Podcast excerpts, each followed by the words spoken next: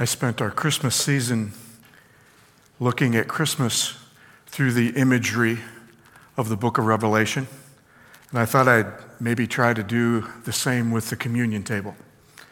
I like finding communion in places that weren't necessarily or uh, traditionally what we think of when we think of communion. And I don't know, I might be going to the well a bit too often. You might tell me, I don't know if this quite cut it. Would you mind if we gave it a try? To be able to look at this table as Revelation would see this table. Because to me, there's something about the image in this world, to imagine the world in which we're living, what the world uh, needs to survive, to protect itself, to advance itself, how it does what it does, how the kingdom of this world operates and the rules. And in the midst of it, in the midst of everything, and Jesus describes it, he describes it uh, very well. He, he says uh, to the disciples about the end time, you'll hear of what? Of wars, not just wars, but even rumors of wars, the possibility of wars that are coming. But see that you're not alarmed. This must take place, for the end is not yet. And then he says, But it'll continue. Nation will rise against nation, kingdom against kingdom. This is the place in the midst in which they fight war in order to get what they need. And again, I, it's not that I'm okay with war. I don't think anybody should be okay with war. But as a believer in these images that Jesus gave me and living the years that I've lived and have observed and known people that have taken part in war, it's just the way that it's done here. Jesus said, um, How long has this been going on? How long will it continue? Uh, how long is it going on now? And how long will it continue? This is this is the way that it is. I want to tell you how prevalent this, uh, at least this thought is. Have you ever typed into your search engine just a few words of a question and then Google gives you a suggestion of how to finish it? You know, they base that on the number of people that are asking the same question. Last night I typed in, uh, Has there ever been peace? And as soon as that, has there ever been, the first thing that came up was peace in this world. It's what people are asking. Have we ever experienced peace in this world? See, war is defined as an active conflict that has claimed more than a thousand lives. Has the world ever been at peace? Historians have tried to put this together. Over the past 3,400 years, humans have been entirely at peace for 268 of them. 268 years out of nearly 3,500. Three and a half millennia. Not even a quarter of a hundred centuries, of, of half of a millennia. Not even a quarter of a millennia have we been at peace. How many people have, been, have died in war? At least 108 million people were killed in wars in the 20th century alone. Estimates for the total number killed in all those wars in 3,500 years range from 150 million to 1 billion. Another historian author says this historians might quibble over the exact details, but by most accounts, there are no periods in history that have been free from war. Much of recorded history has also been filled with imperial or colonial occupations where a powerful nation uses force to rule over other nations. If you use that as a definition of war, then we truly have never, ever been at peace. So, in the midst of this warfare, and we know how warfare gets done here, we know who wins and who loses, and we know what it's based on. And we know the blood spilled, and we know the sacrifices made.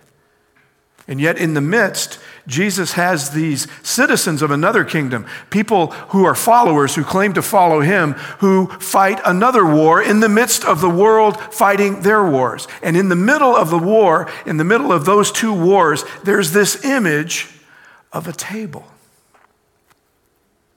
So imagine on the worst battlefields, say in World War I and World War II, followers of Jesus still image a table in the midst of it. There's something about the image to me of a table. See, while I can accept this is how the world gets things done, it resolves conflicts, protects themselves, things that we can't accept is that that's how we would get things done.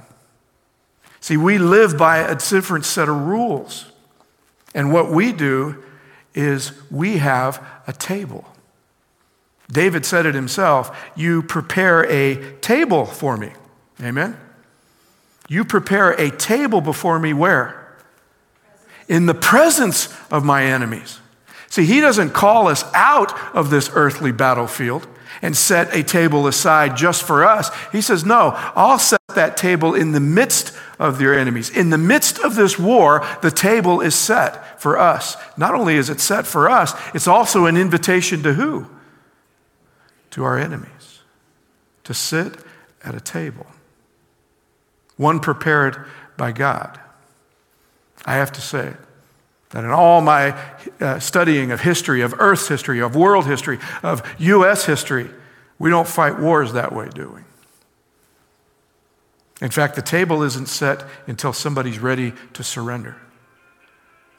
And that table isn't set, you, you, can imagine, that table isn't set till how many lives are lost, how much blood has been shed, how much horror has been accomplished before they begin to set a table. God says, No, I'll start the war with a table in the midst of our enemies. So while the citizens of the world fight for what they have to fight for, the citizens of the kingdom of heaven, we are at war too. We fight a war, but the wars are fundamentally opposed because the goals are fundamentally opposed. And the methods are certainly fundamentally opposed. We don't fight the war of the gospel, do we, by the same rules that the world fights a war. We don't believe that we can kill people to put them into submission. In fact, we don't believe in calling them to any submission. Our war is to present the gospel, the only peace that means true peace. Peace that actually you can sit at a table in the midst of your enemies and still be at what? At peace. It's this table this image. Table makes a lousy weapon, doesn't it? See, if I decide to fight a war in the world and I show up with nothing but a table, it's a horrible weapon, isn't it? It's a lousy weapon in this kingdom.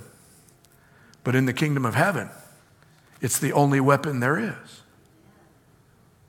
a table. So it's hard to put all of this imagery in a devotion. I think that's the hardest part. But will you let me try?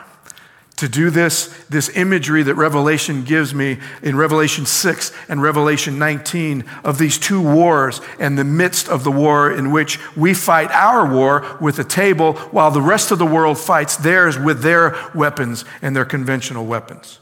I think that's the hardest part. But I'll try just within a devotion here. Revelation 6 says this the history of warfare, if you will, the history of the way that we fight the war, the way that the lamb that was slain, the people that worship in the church of the lamb that was slain, this talks about our war that we fight from the time that Jesus went to heaven all the way until he comes again.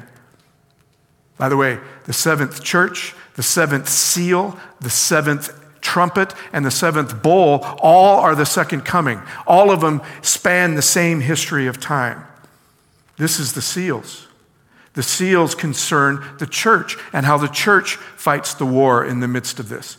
I saw the Lamb open one of the seven seals, and I heard one of the four living creatures call out as with a voice of thunder, Come. And I looked, and there was a white horse. Its rider had a bow, a crown was given to him, and he came out conquering and to conquer. So the imagery is hard to, is hard to imagine, but in, in Revelation 4 and 5, you're given this imagery. And, and, when it says that the four living creatures call out with a voice of thunder, remember there are four creatures uh, uh, th- that you're giving. Okay? And they're uh, one of a, a, an ox, one of an eagle, one of a man, and one of a lion. Out of all of those, which one has the voice of thunder? It would be the lion, wouldn't it? Okay? It would be the lion. But the first seal has a white horse and a white uh, uh, and a rider on that white horse. The creature has a voice like thunder, so you can associate probably this white uh, horse with the lion, if you will, out of all of those living creatures. And all the voice says is what? Come. Okay? Telling the rider to come. And I looked, and there was this white horse. Its rider had a bow, a crown was given to him, and he came out conquering and to what? And to conquer. So we have the lion associated. The rider carries a what? He carries a bow. He carries a bow and he has a crown on his head, and he is conquering. When you have the imagery of this, is this what you see? Riding out to do battle and to conquer. The first horse, if you will, sets the tone of the war. How you handle this one is how you will interpret the rest of the horses. We went through the seven seals about six years ago. How many here remember? None of you do. I don't either. But, but we did. Okay? But how you look at the rest of them will be determined of how you look at the first one. Because the first one actually, because of that verb, conquering and to conquer, the first one actually rides for the entire period of history. Because the verb, the tenses of that, it simply means he will conquer until there is no more to conquer. Now, generally, people will look at this, and because of the language, they will take this scene as literal, and they believe that it's describing some military conquest in the first century of Earth's history. We argue, especially as Adventists, and our view of apocalyptic literature, we argue for a symbolic mean of the seals and the churches, and that they portray the events from the cross to the second coming not just limited to the first century. So the literal approach here isn't appropriate. Because this isn't talking about the world fighting a war. All you have to do is look at the weapons. He has a bow, but he has no what? He's got no arrows. If he's trying to fight a military war, he's got the wrong weapons, doesn't he? That's why you can't take this literally but we can recognize who it is. We can recognize what's happening. He may not be a military threat. He's not going to win a military war with no arrows. But actually, the whole vision doesn't seem to concern the rider anyway. Why? Not in the war, because he's already wearing a crown. A crown of what? A crown of victory. This isn't about the war. This is why he can carry a bow with no arrows. It isn't about him. He's wearing, uh, in Greek, he's wearing the Stephanos crown, if you will. It is the crown of victory. And he's already on a white horse. So, after we conclude that the literal isn't an option, then we have to fight after the view of the symbolism. And we don't have time to look at opposing views. How about we just look at the right one? Okay? Is that okay? We'll just look at the right one, all right? We don't have time for the wrong ones. Let's have time just for the right one. Maybe next year we'll look at the wrong ones, okay? But this, right now, we know this writer, don't we? We know who he is. The lion calls him. John has already heard his voice. All the way back, the trumpet from the voice behind me. It sounded familiar enough to get him to turn around because he already knew this voice. He's heard that voice like a lion.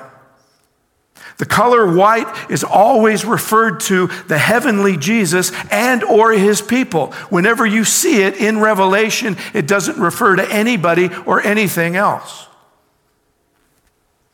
It's never applied to anything evil.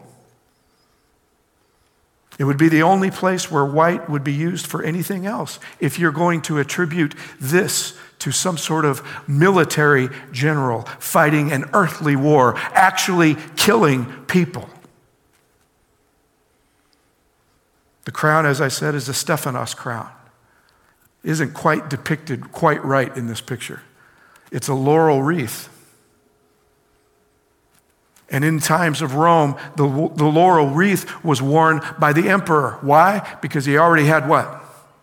He already had victory. When a general came back to the emperor, the, the laurel wreath crown is what he would put on him the Stephanos crown, if you will. Now, when we get to 19, Jesus is wearing a diadem crown. This is a laurel of victory. The diadem crown actually is of rulership.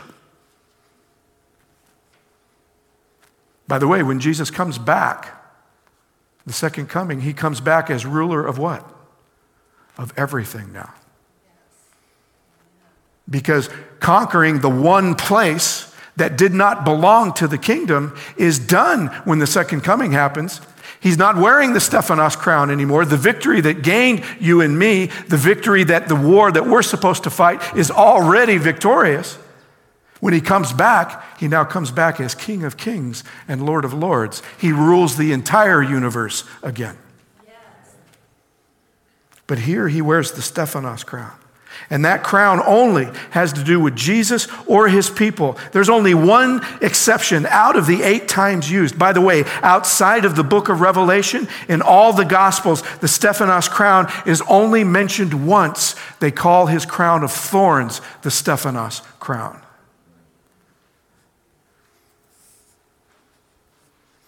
And in Revelation 12, it's the church that's wearing the Stephanos crown. The woman who is clothed in the sun, in the moon, in the sun, standing on the moon, her Stephanos crown has stars in them. Which, by the way, Jesus gained the victory and gave it to his church. You and I wear that crown.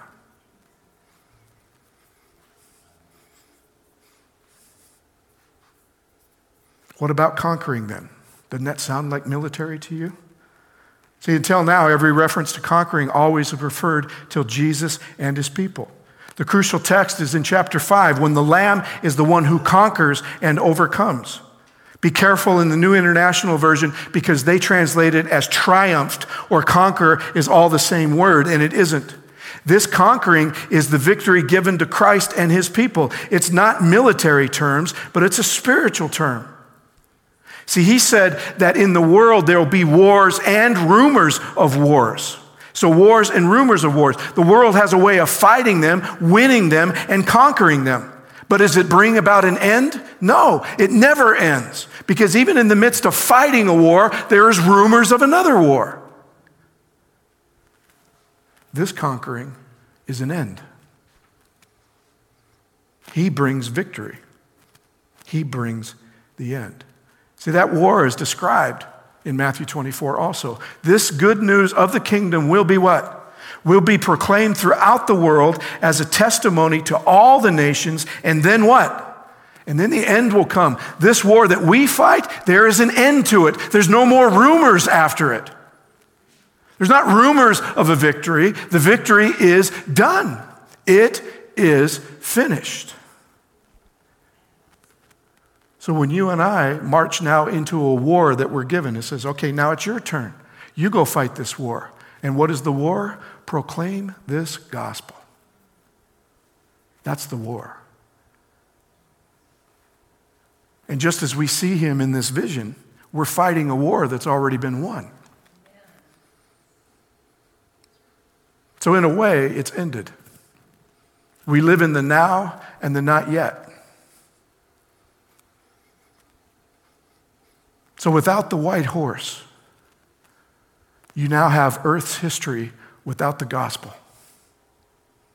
And as horrible as I believe that Earth is now, and Earth's history has been, and the future apparently is not going to be any better, can you imagine it without the gospel?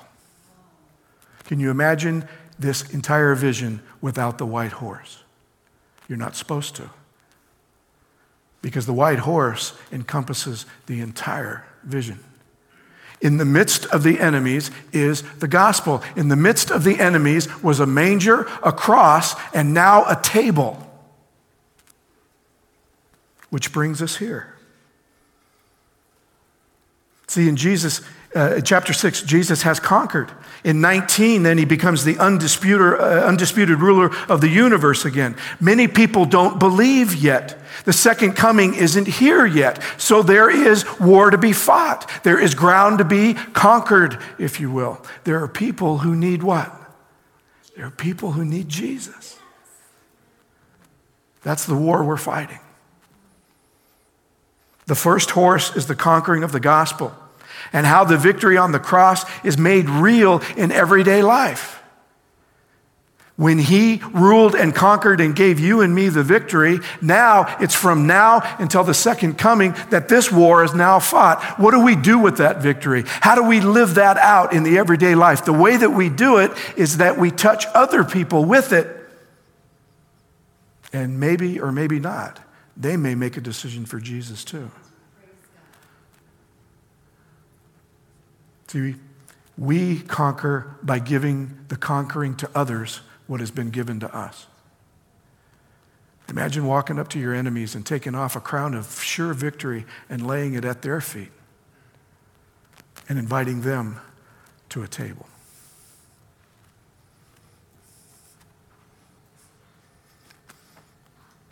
See, it's not what others want. They want this to be literal, they want this to be a kill or be killed victory. God actually doing the killing, God carrying out vengeance the way the world would. Why? Because then we could say it isn't my vengeance, it's the Lord's vengeance that we're carrying out.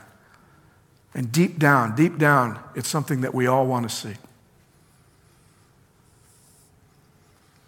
But hold on about this one, though. In 19, it says, I saw heaven opened and there was a white horse. What do we see again?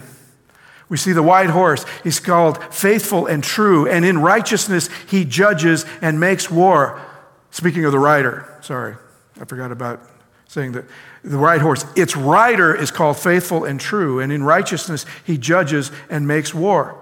His eyes are like a flame of fire, and on his head are many diadems, and he has a name inscribed that no one knows but himself. Eyes of fire and being ablaze. John has already seen that. John saw that back at the beginning of, of this time in history, if you will. Now it's still him, but he's got what on his head now? He's got the diadem crown on his head. And inscribed on that is a name that no one knows but himself. There is no one like God. He is clothed in a robe dipped in what? Dipped in blood. See, even the imagery of blood is different to somebody who fights the war of the gospel. See, the war of the world, when blood is shed, they lose. When you get somebody to shed blood, they lose the war. In ours, uh, his blood was shed and he was given victory. We change even the image of blood pouring on the ground on its head and call that victory. This sure sounds like a military conquest. They all seem dressed for it, but really, hang on a second. Are they really dressed for war?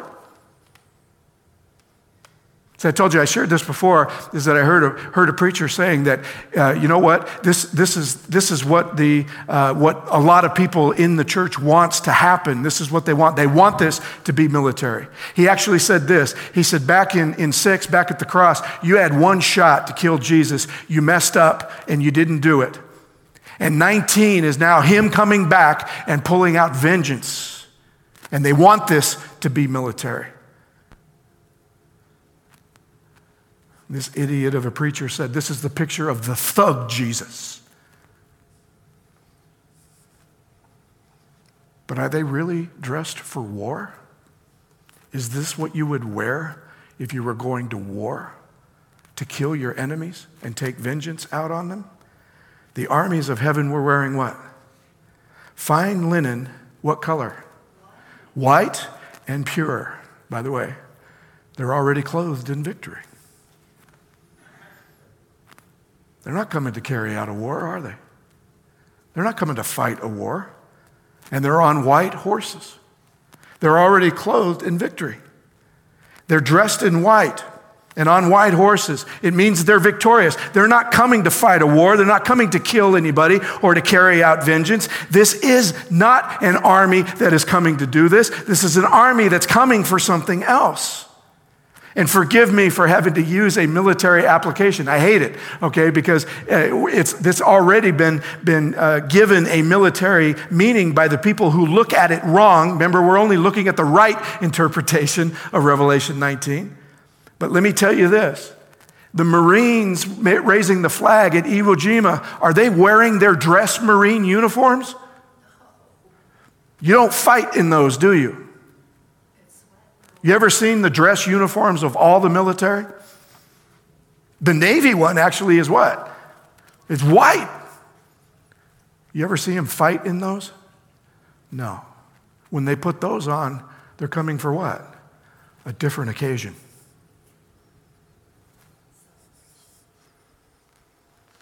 So, what are these armies dressed for? Let us rejoice and exult and give him glory, for the marriage of the Lamb has come. You know what they're dressed for? They're dressed for a wedding. He's got his wedding clothes on. Why?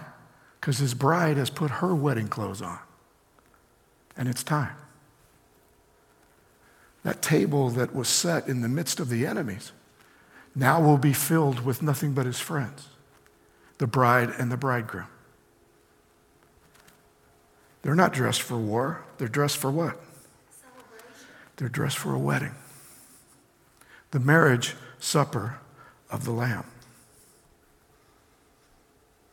See, Jesus' victory was one of peace over violence. No arrows, the war he fights is completely different. The war you and I fight are completely different. We fight war with peace.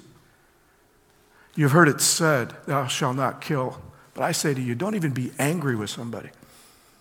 You've heard it said, eye for an eye and tooth for a tooth. But I tell you, if they slap you on the left cheek, give them their what?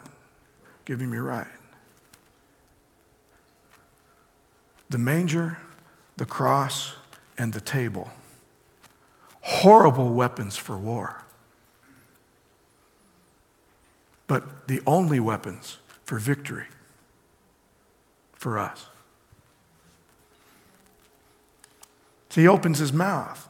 It's a ridiculous, it's ridiculous. This, this uh, image in Revelation 19, it says that a sword is coming out of his mouth. If he was coming to kill, the sword would be in his hand.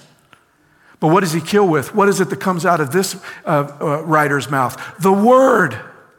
And the word is the gospel. I've got good news for you.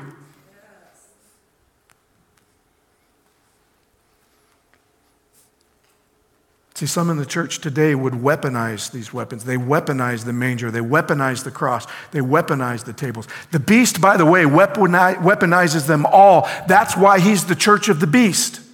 He uses weapons, he uses methods that are not attributed to the church of the Lamb that was slain, that can't be. That's what makes him the beast.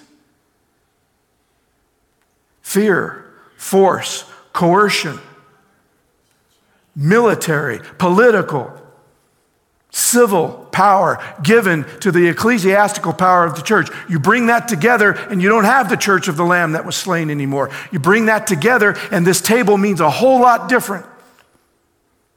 This table's then set only for those who claim to have won some sort of victory.